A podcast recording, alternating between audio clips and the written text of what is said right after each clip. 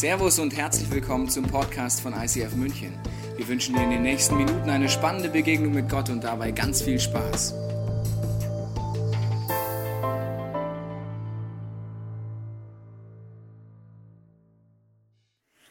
Nach Jahren, langen Jahren der Erfahrung gibt es für mich an einer Tatsache keinen Zweifel mehr, weil Männer und Frauen sind extrem unterschiedlich. So viel weiß ich schon. Und ähm, wir werden aber heute nicht über diesen Unterschied von Mann und Frau sprechen, weil wir nämlich in 100 Jahren immer noch hier sitzen würden und werden nicht ein bisschen weiter, sondern wir werden heute darüber sprechen, wie Frauen im Grunde ihres Herzens wirklich sind. Und ich weiß nicht, wie viel Aussagen du in der Bibel schon über uns Frauen gelesen hast oder gehört hast, dass da welche drinstehen. Und einige sind sehr herausfordernd. Eine so eine Bibelstelle haben wir dir heute mitgebracht. Und da schreibt Paulus, ein Kirchengründer der damaligen Zeit, an die Gemeinde in Korinth, wie seiner Meinung nach Frauen und Männer sich im Gottesdienst verhalten sollten. Die lese ich dir mal vor. Ich will aber, dass ihr auch Folgendes wisst. Jeder Mann untersteht Christus, die Frau dem Mann und Christus untersteht Gott. Ein Mann entehrt Christus, wenn er im Gottesdienst öffentlich betet oder im Auftrag prophetisch redet und dabei eine Kopfbedeckung trägt. Trägt dagegen eine Frau keine Kopfbedeckung, wenn sie im Gottesdienst betet oder im Auftrag Gottes prophetisch redet, dann entehrt sie sich selbst. Das wäre genauso, als wenn sie kahlgeschoren herumliefe. Will eine Frau ihren Kopf nicht bedecken, kann sie sich auch gleich die Haare abschneiden lassen. Aber weil es jede Frau entehrt, wenn ihr das Haar kurz geschnitten oder der Kopf kahl geschoren ist, soll sie ihren Kopf bedecken. Ein Mann aber soll im Gottesdienst keine Kopfbedeckung tragen, denn er ist nach Gottes Bild und zu seiner Ehre geschaffen, die Frau dagegen zur Ehre des Mannes. Oha, das ist mal eine Ansage, liebe Frauen. Wir hier sind gleich mal praktisch geworden und haben das mal ausprobiert, eins zu eins umgesetzt. Das Ergebnis sehen wir hier einmal. Und zwar einmal mit Kopfbedeckung. So würde es dann aussehen. Ähm, und einmal das unvorbildhaftliche Verhalten, das wäre dann dieses hier ohne Kopfbedeckung. Ich weiß nicht, aus welchem Hintergrund du heute hier bist. Vielleicht geht es dir, wenn du sowas hörst wie mir vor fünf Jahren, dass du sagst, das geht gar nicht. Die Bibel, überholtes Buch, da steht so ein Schrott drin, kann ich nichts mit anfangen und ich habe nicht eine Sekunde länger Lust, mich irgendwie darauf einzulassen. Vielleicht erlebst du aber auch schon, dass dieses Buch ein sehr wichtiges Tool für dich ist, um eine Liebesbeziehung zu diesem Gott aufzubauen und zu pflegen. Dann fragst du dich vielleicht, wenn du hier so in deinem Stuhl sitzt, was, bitteschön, will Gott mir damit sagen? Wie hat es diese Bibelstelle in die Bibel geschafft, wenn Gott Liebe ist? Was ist daran, bitteschön, eine Liebesbotschaft an mich als Frau? Und mir geht's, wenn ich diese Stelle lese, so, mir fallen zwei Dinge auf. Erstens, ich werde nicht so rumlaufen wie eben auf den Bildern. Da sehe ich dann auch genauso aus wie eben auf den Bildern, steht mir nicht. Da dreht sich auch alles in mir um bei dem Gedanken, ich würde das jetzt morgen so umsetzen. Zweitens merke ich aber auch, dass es nun mal da drin steht und ich es nicht einfach so machen kann, dass ich die Seite rausreiße und dann alles okay ist. Das ist ein Problem. Ist die Bibel jetzt wichtig oder nicht? Soll ich das wörtlich nehmen oder nicht? Oder wie? Oder wenn ja, welchen Teil? Wie geht es dir so, wenn du so eine Bibelstelle liest? Wie gehst du damit um? Wenn Gott doch Liebe ist. Und anscheinend brauchen wir hier einen Perspektivenwechsel. Eine Perspektive von Gott, wie er sich uns Frauen denkt, was er über uns Frauen denkt wie er sich wie seine Sicht auf diese Stelle ist. Und die Michi wird sich gleich mit uns anschauen, wie wir im ICF München Stand heute diese Bibelstelle verstehen, was sie mit uns Frauen zu tun hat und wie wir mit solchen Bibelstellen auch umgehen können. Und ich mag mit dir zusammen beten, wenn du das möchtest, einfach von deinem Platz aus im Herzen. Wenn du magst, kannst du mitbeten. Jesus, ich bitte dich jetzt, dass du unsere, unser Herz aufmachst und uns zeigst, was diese Bibelstelle heute mit mir, mit meinem Leben zu tun hat und wie ich einfach dein, dass ich deine Sicht besser verstehen kann auf den Wert, den du uns Frauen noch zusprichst. Amen. Um die Bibel grundsätzlich richtig verstehen zu können, brauchst du verschiedene Puzzlestücke. Puzzlestück Nummer eins ist, Bibel zu lesen mit dem Heiligen Geist.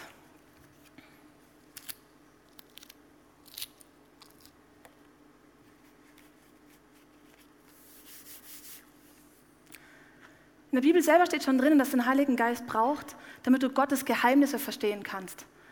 Und das heißt in dem Fall auch nichts anderes, als dass du Gott fragst, wie hast du denn diese Bibelstelle eigentlich gemeint? Mach sie individuell, mach sie persönlich für mich und dass du mit Gott im Gespräch bist und auf Entdeckungsreise. Ganz praktisch kann es einfach sein, dass du, bevor du Bibel liest und die Bibel ausschlägst, sagst, okay, Heiliger Geist, ich bin da, darfst mir jetzt alles zeigen, was dir wichtig ist. Und dann bist du einfach offen für das, wie Gott redet. Vielleicht sind es Bauchgefühle, wie es dir Michi gerade erzählt hat, dass sich alles umdreht an der Stelle. Das könnte Gott sein. Vielleicht sind es Aha-Gedanken, Blitzgedanken, die du bekommst oder Emotionen. Und das alles sind Möglichkeiten, wie Gott dir was erklären kann, wie er die Stelle für dich meint. Und manchmal kommen die super schnell. Oh, da macht's Klick, alles logisch, es ist total deine Bibelstelle und du bist total begeistert von diesem Gott. Und manchmal hast du den Konflikt mit einer Stelle, vielleicht mit so einer.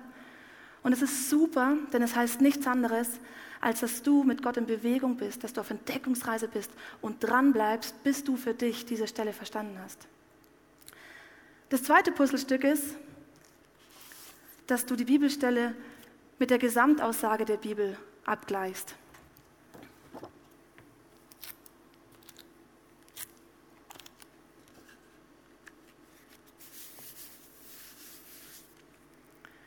Die Bibel ist ein sehr dickes Buch. Das liegt daran, dass Gott ein sehr komplexer Gott ist und es diese vielen Situationen, Bilder, Geschichten, Erzählungen braucht, um nur ansatzweise Gottes Charakter transparent zu machen. Der Anspruch der Bibel ist, dass sie Gottes Charakter zeigt, Gottes Herzschlag zeigt und dass sie sie erklärt, wie es zwischen dir und Gott funktionieren kann. Und äh, deswegen ist mir wichtig, dass du das prüfst, weil wenn du einfach unzusammenhangslos jetzt eine Stelle rausnimmst und sie zur Wahrheit machst, dann ist es problematisch, vielleicht sogar falsch und auf jeden Fall ein eingeschränktes Gottesbild, weil Gott vielleicht viel mehr ist als diese eine Aussage, die du rausnimmst. Und deswegen prüf deine Bibelstellen immer ab. Und ähm, für mich ist ein großer Punkt in der Bibel, eine Gesamtaussage, dass Gott Liebe ist. Und wenn Gott Liebe ist, wie kann Gott diese Stelle gemeint haben? Du kannst diese Frage dir mal stellen beim Bibellesen und abklären, okay Gott, wenn du Liebe bist, warum steht das über Frauen drin? Was ist die gute Nachricht an dieser Situation? Was habe ich davon, Stand heute, 2011, dass das drin steht? Das dritte Puzzlestück, was es braucht, ist, dass du weißt, mit welchem Text du es zu tun hast.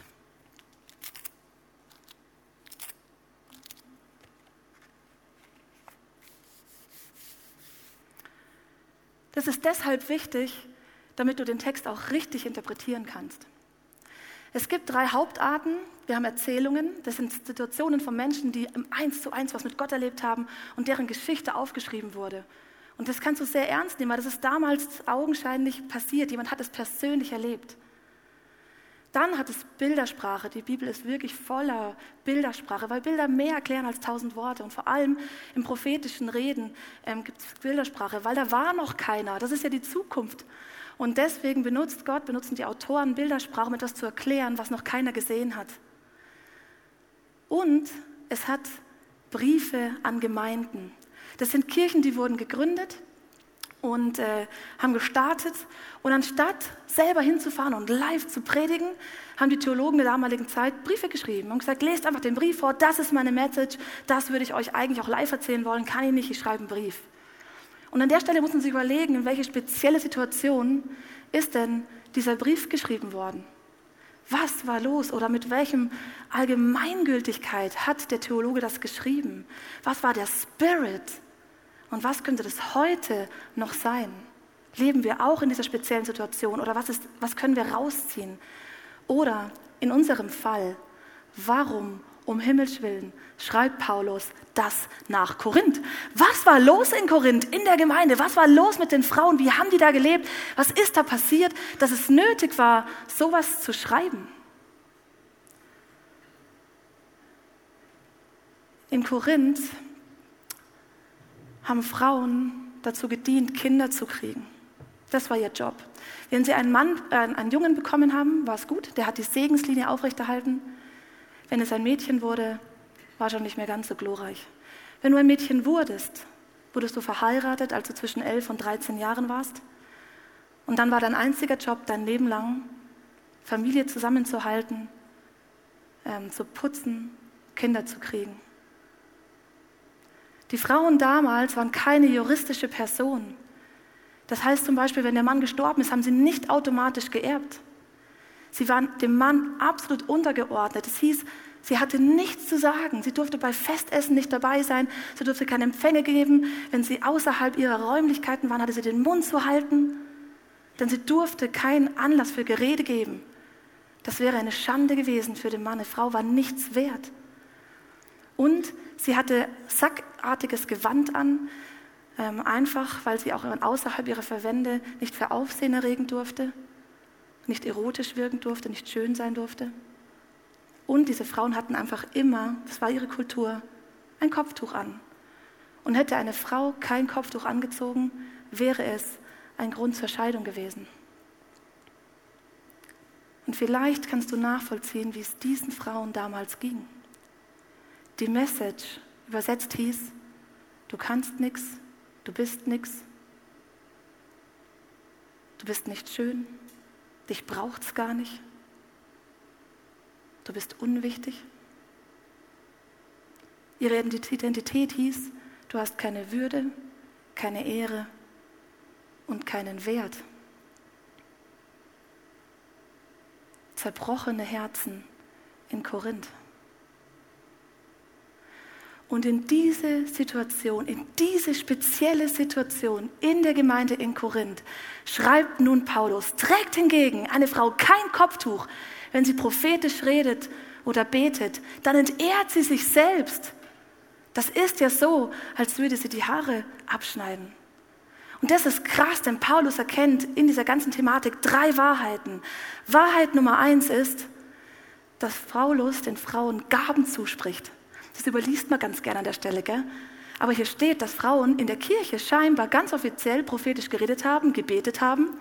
In anderen Stellen im Korintherbrief heißt, dass sie lehren, dass sie predigen, dass sie leiten. Und Paulus sagt, ja, super, das ist überhaupt nicht die Diskussion. Darüber reden wir gar nicht. Frauen haben Gaben und sie sollen sie in ihre Kirche einbringen. Und auch heute noch sind 80 Prozent der Missionare Frauen. Der Glaube vieler, vermutlich auch von dir, ist geprägt von Lehrerinnen, Erzieherinnen, Müttern. Und ich persönlich freue mich heute über jede Frau, die aufsteht und sagt, ja stimmt, Gott hat auch mich begabt und ich fange an, meine Gaben in der Kirche einzusetzen.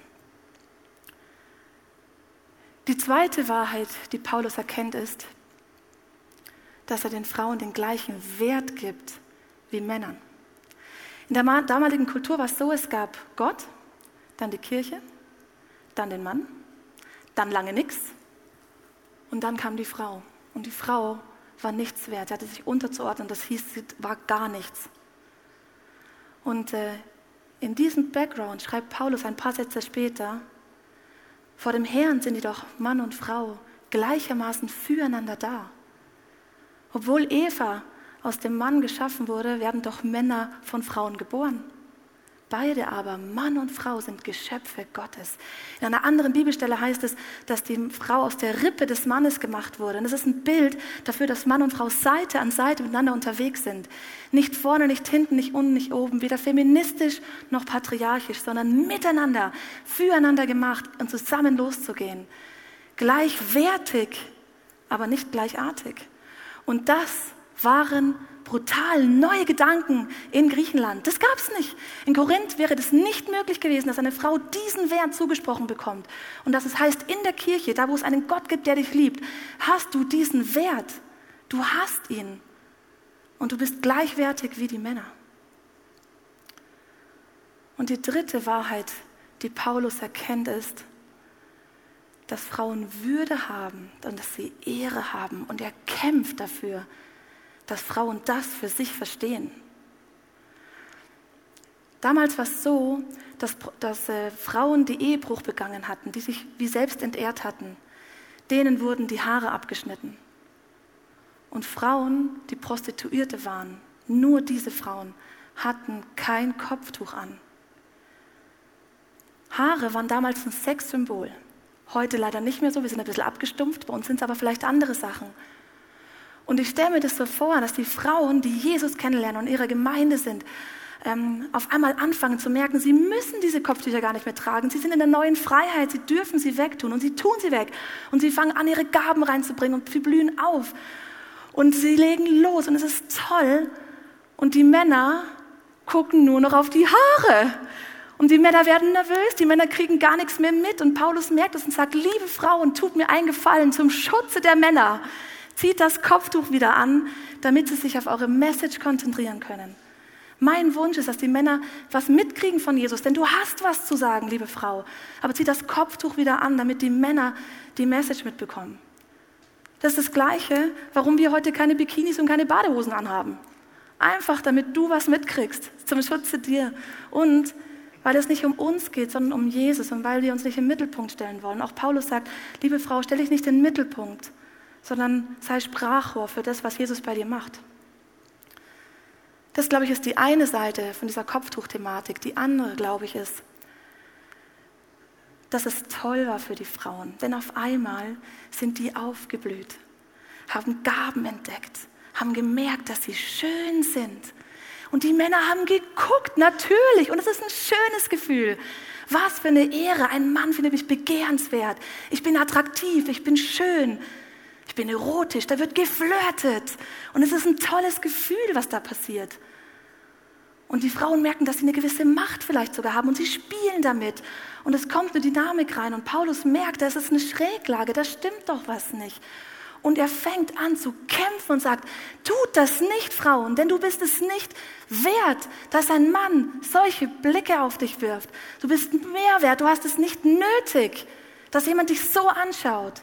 Du bist es wert, dass man gescheit mit dir umgeht. Und Paulus kämpft, dass die Frauen merken, du darfst alles, du kriegst die Plattform, du kriegst die Bühne. Aber bitte, zieh dein Kopftuch an. Einfach, weil du es dir selber wert bist. Und du merkst auf einmal, wenn man den historischen Kontext mit dazu nimmt, ist es plötzlich eine Botschaft der Liebe. Es ist ein Startschuss für Frauen. Paulus sagt, ja, logisch, Frauen, gebt Gas. Kein Stoppschild. Er glaubt an einen Gott, der die Frauen liebt und der für die Frauen wirklich ihnen Wert zuspricht und sagt, du hast es nicht nötig, verkauf dich nicht unter Wert. Und auch heute noch glaube ich an diesen Gott. Auch heute noch will Gott dir einen Wert zusprechen, unabhängig von deinen soziokulturellen Umständen, unabhängig von Menschen, unabhängig von Leistung. Einfach, weil Gott dich liebt und weil du es ihm wert bist. Aber wie sieht es heute aus? Wie leben wir Frauen das heute? Und wie geht es denn, dass einem Gott diesen Wert zuspricht?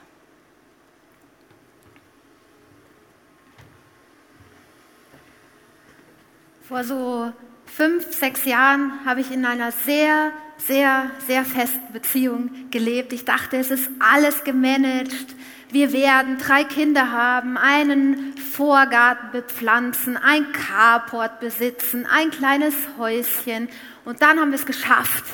wir sind im deutschen Mainstream-Bürgertum angekommen und alles ist gut. Und ich dachte, mein Glaube war schon immer, meine Aufgabe ist es, den anderen möglichst zufrieden und glücklich zu machen.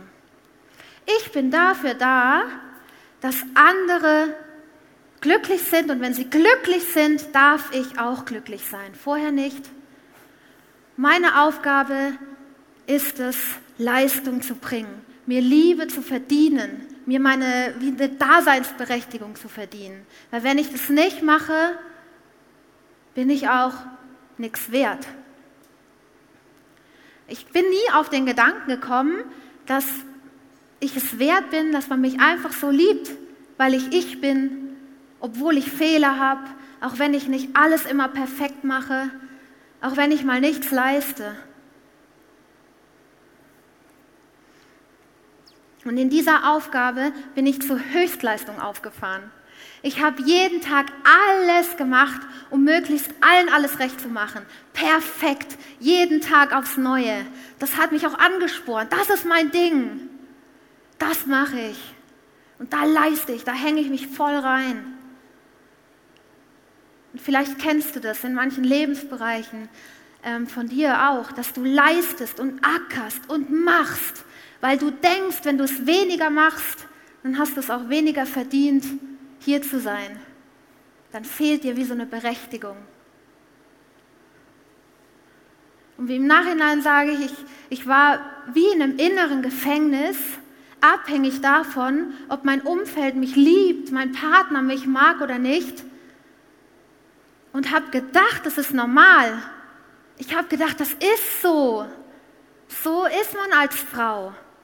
Ich dachte, ich bin emanzipiert und frei und selbstbewusst und zielorientiert. Und innerlich war ich aber genau da drin. Darin, perfekt die Gefühle der anderen möglichst gut unter Kontrolle zu halten. Liebt er mich noch? Mag der mich noch? Kann ich noch irgendwas tun, damit es dem jetzt besser geht? Dann geht es mir auch besser.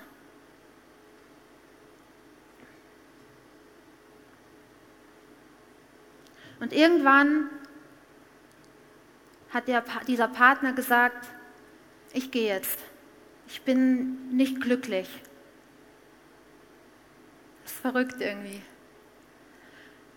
Und ich dachte, meine tiefe Überzeugung war, das war ja klar. Ich habe es nicht geschafft. Ich habe versagt auf ganzer Linie. Ist doch logisch, dass der jetzt geht. Ich habe es nicht richtig gemacht. Habe es nicht geschafft. Und mit, damit, dass mein Partner gegangen ist, ist auch mein Wert mitgegangen. Ich wusste gar nicht mehr, wozu ich jetzt eigentlich noch da bin. Wenn ich den schon nicht glücklich mache, wen soll ich denn bitte schön dann noch irgendwie glücklich machen? Und meine Identität als Frau bekam ganz große Risse. Und aus heutiger Sicht bin ich froh, dass es so gekommen ist weil ich mich auf die wertvollste Suche meines Lebens begeben habe. Auf die Suche nach mir selber und automatisch irgendwie auch auf die Suche nach Gott. Und ich habe herausgefunden, dass es einen Gott überhaupt gibt, dass es jemanden gibt, der mich geschaffen hat. Und ich habe mir gedacht, wenn es jemanden gibt, der mich geschaffen hat, der mich gemacht hat, dann muss es doch irgendwo eine Bedienungsanleitung für mich geben. Irgendwo muss doch festgehalten sein, was ich bin. Irgendeine Definition von mir muss es doch geben. Und ich habe mich auf die Suche gemacht, herauszufinden, was dieser Gott wirklich über mich denkt. Und es gab einen Schlüsselmoment in dieser Geschichte, in diesem Prozess, der ewig ist, wahrscheinlich noch ewig andauern wird. Aber einen Schlüsselmoment gab es, und zwar hatte ich eine Freundin, die war mit diesem Gott unterwegs. Die hat ihn erlebt. Und die hat zu mir gesagt, weißt du was, du suchst doch nach dem, was Gott eigentlich über dich denkt. Dann lass uns doch mal nachfragen. Und ich dachte, nachfragen? Tja, ich weiß nicht, wenn der dann gar nichts zu mir sagt, wenn der so gar kein Interesse an mir hat, dieser Gott, das wäre echt eine, eine scheiß Erfahrung. Und sie hat gesagt, hey, ich, ich frage diesen Gott und ich erlebe, dass er durch meine Gedanken zu mir redet. Und dass ich auch manchmal so Bilder im Kopf habe, so ähm, Gedanken, da erlebe ich, die sind von Gott. Und ich habe mich auf dieses Experiment eingelassen, warum auch immer. Wahrscheinlich, weil ich tief in mir doch gespürt habe, dass es sein könnte, dass Gott ein klitzekleines bisschen Interesse an mir hat. Und wie wir so gemeinsam beten, sagt diese Freundin plötzlich, du, ich habe einen Gedanken. Ich glaube, dass Gott dir sagen will, dass du ihm mehr wert bist als tausend Königreiche. Und dass er für dich gekämpft hat. Und wenn es sonst niemanden, keinen anderen Menschen auf dieser Erde geben würde, wird das jeden Tag wieder machen, nur für dich. Und dann hatte sie ein Bild in, ihrem, in ihren Gedanken und hat gesagt, du, ich habe dich gerade so gesehen auf so, einem, auf so einem Kriegsplatz. Und es war Krieg und du lagst verwundet irgendwo an der Seite und keiner hat sich um dich gekümmert. Und dann habe ich gesehen, wie dieser Gott, wie Jesus dich findet unter Tausenden und dich in die Arme nimmt und dich wegträgt. Und er trägt dich in so eine Art Lazarett. Und in diesem Lazarett kümmert er sich um dich und er verbindet alles, was da blutet, all die Wunden. Und ich weiß nicht, ob du das kennst, dass es so Momente gibt, wo du tief in dir spürst, dass es die Wahrheit ist. Dass, dass so eine Sehnsucht in dir angesprochen wird und du sagst, das kann jetzt kein Mensch wissen. Das ist es. Die Worte tun so gut, das ist die Antwort auf meine Frage. Und ich habe zum ersten Mal, ich persönlich, für mich verstanden, was Jesus meint, wenn er von sich sagt, ich bin der Weg, die Wahrheit und das Leben. Für mich hatte das so eine Bedeutung, dass er sagt, ich bin der Weg, ich hol dich da raus, wenn du es magst. Und ich sag dir die Wahrheit über dich selber. Und ich verspreche dir, wenn du mir vertraust, dann wirst du leben. Und auf dieses Abenteuer mit diesem Jesus habe ich mich eingelassen, ohne wirklich zu wissen, wer er wirklich ist. Und über die Jahre hat Gott mich verändert. Und ich glaube, dass dieses Bild mit diesen Königreichen und diesem Lazarett, wo Jesus sich um die Wunden kümmert, die man so hat im Leben, ich glaube, der Gedanke dahinter, dass der heute auch für dich gilt, dass Jesus sagt, ich trage dich da raus. Und das, was du dir insgeheim als Frau von deinem Partner wünschst, das kann Gott dir geben. Und ich glaube, dass es kein Mensch dieser Erde kann dir das geben, dass er ein Held ist und dich rettet. Aber für Gott ist es möglich. Und mit den Jahren habe ich ein ganz anderes Bewusstsein dafür gekriegt, was ich wert bin. Als Freundin, als Frau und als Partnerin. Und das ist für mich heute immer noch eine Frage. Und immer noch ist es oft so, dass ich wie in so ein inneres Gefängnis reinlaufe und versuche, alles perfekt zu machen und alles irgendwie allen recht zu machen. Aber ich spüre das viel, viel, viel schneller. Hä? Irgendwie kann das jetzt nicht sein. Das fühlt sich nicht gut an. Und dann frage ich Gott, hey, wie hast du dir das nochmal gedacht mit mir? Was ist wirklich, was bin ich dir wert? Und heute kann ich aus einer ganz anderen Freiheit heraus Beziehung leben. Und das ist ein neuer Mann in meinem Leben. Und wir werden im Juli heiraten. Und die Ehe ist für mich so ein Signal, dass jemand zu mir sagt, ich liebe dich, egal was passiert. Und wenn morgen alles schiefgelaufen ist, wenn wir den größten Konflikt dieser Erde haben, ich werde da sein und ich werde auf dich warten. und ich werde dich ehren und respektieren, obwohl du nicht alles perfekt machst. Und ich weiß, du hast Fehler, weil ich habe dich ja kennengelernt. Und du bist mir auch ein Rätsel. Ich bin ein Mann, du eine Frau. Es wird immer so sein, aber ich bin morgen noch da, ich verspreche dir das. Und das ist für mich, das zu erleben, ist für mich ein reines Wunder. Es ist eine Revolution, dass ich geliebt bin, ohne eine Leistung bringen zu müssen. Ich muss nicht mehr um Liebe kämpfen. Und was passiert ist, ich werde ruhig. Ich fühle mich sicher. Und ich verkaufe mich ehrlich gesagt nicht mehr unter diesem Wert. Und ich weiß, ich bin es wert, dass jemand Ja zu mir sagt. Und ich glaube auch, dass du es Gott wert bist, dass das jemand für dich tut.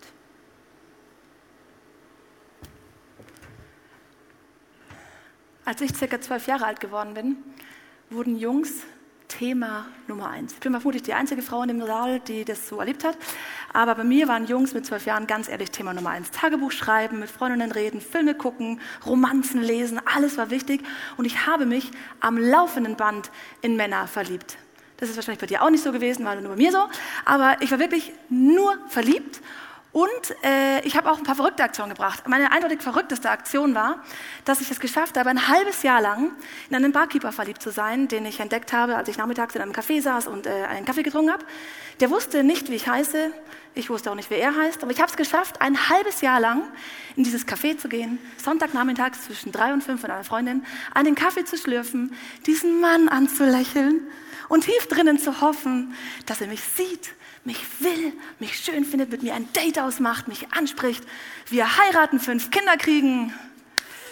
Gut, ich bin im Nachhinein, glaube ich, ganz froh darüber, dass es das nicht geklappt hat.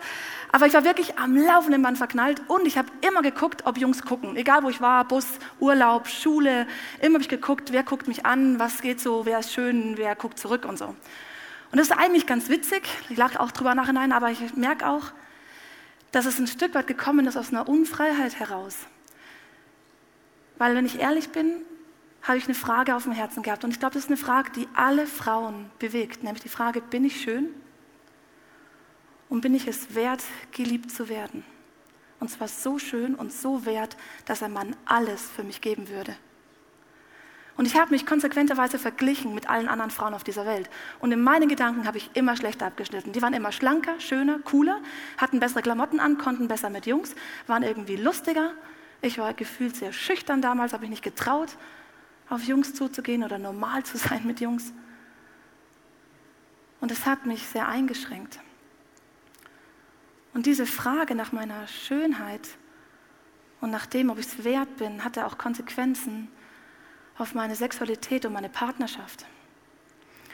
Tief drin habe ich mir gewünscht, dass ein Mann mich entdeckt, meine Schönheit sieht, optisch, aber vor allem in meinem Herzen dass er aufsteht für mich, dass er mich anspricht, um mich kämpft und so lange an mir dran bleibt, bis ich Ja sage, bis er mich erobert hat, bis der Ritter die Prinzessin kriegt. Das war mein romantisches Vorstellungssystem. Aber ganz ehrlich, ich hatte Angst, dass ich es nicht wert bin, dass ein Mann das für mich tut. Und deswegen bin ich irre schnell in Beziehungen reingestolpert. Einfach, weil ich gedacht habe, wenn ich jetzt sage, ist ja nett, dass du mich magst, aber ich brauche noch ein paar Wochen, wir müssen uns erst besser kennenlernen, lass uns mal noch mal ein bisschen reden, dass ein Mann dann sagt, dann Michi, ist es aber auch uninteressant. Dann suche ich mir eine, die leichter zu haben ist, dann Michi, bist du es nicht wert. Und ich bin einfach schnell reingestolpert und sage im Nachhinein, es war schade, ich hätte meine Beziehung lieber auf ein festes Fundament gebaut und nicht auf so ein Reinstolperding. Und vielleicht kennst du das auch schon, und dann weißt du auch, dass wir in Gefahr stehen, intimer zu werden, als wir es eigentlich zu dem Zeitpunkt wollen.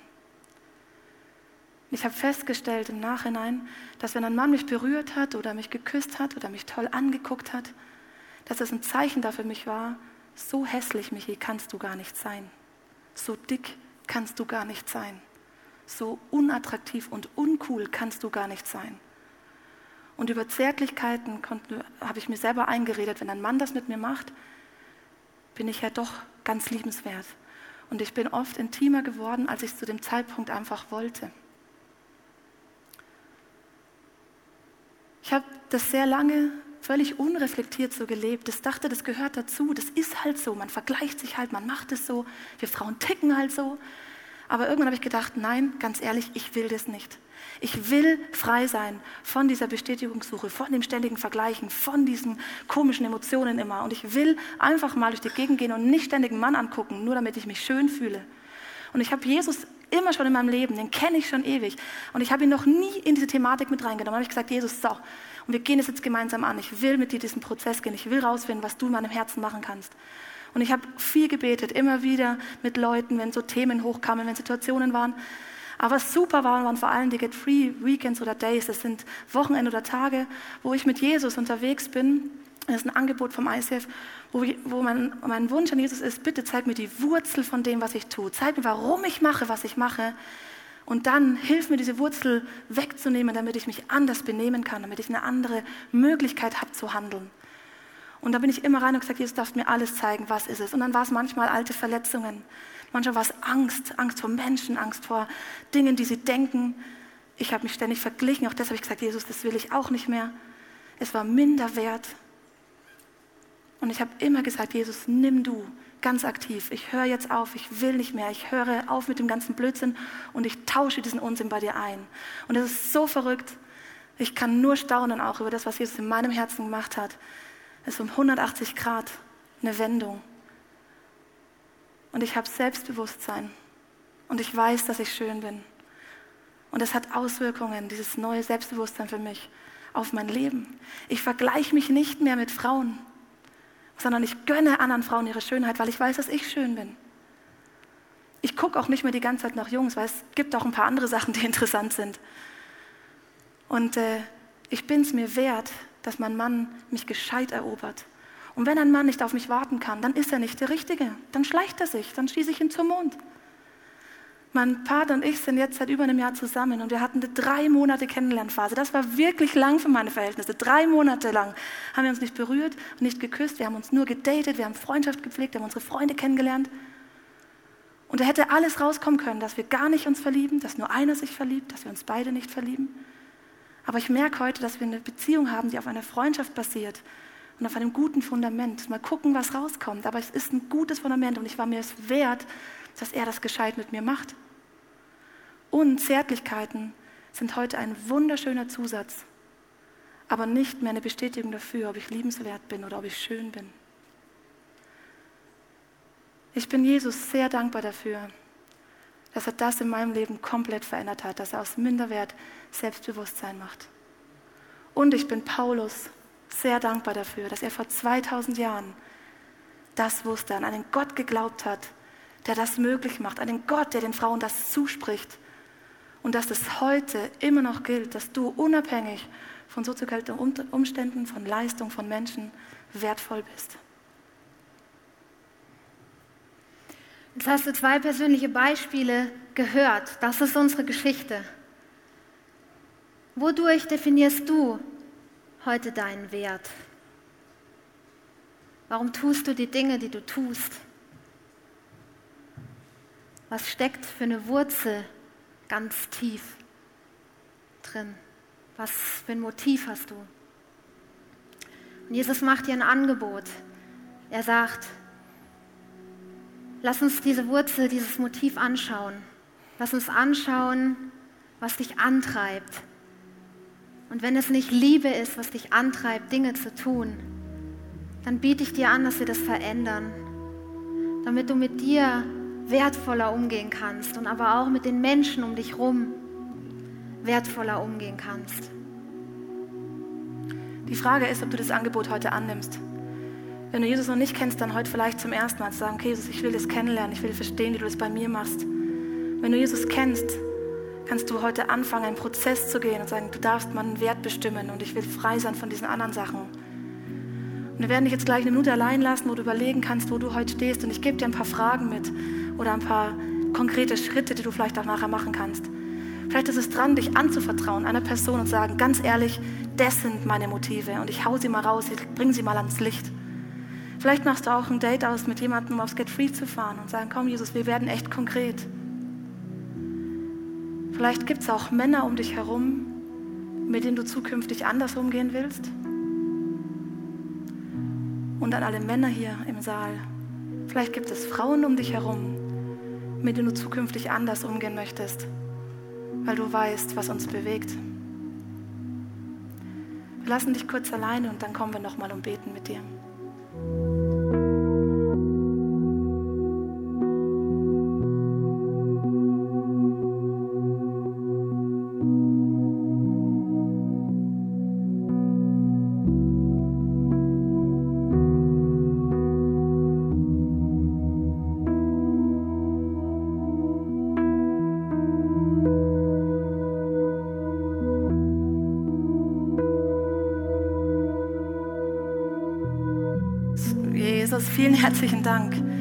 Du so ein krasser Gott bist, dass du uns versprichst, dass du uns liebst, egal was wir tun, egal wie wir uns benehmen, dass du uns eigentlich liebst, bedingungslos.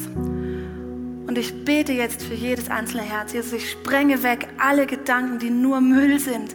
Ich spreng weg all die Lügen über dein Leben, dass du nicht wichtig bist, nichts könntest, dass du nicht gebraucht wirst, dass du nicht schön wärst, das sind Lügen über dein Leben und die spreche ich jetzt wirklich weg, dass du erlebst, wie Wahrheit in dein Leben kommt. Die Wahrheit Gottes, dass du geliebt bist, dass du perfekt designt bist und dass es dich braucht, so wie du heute bist.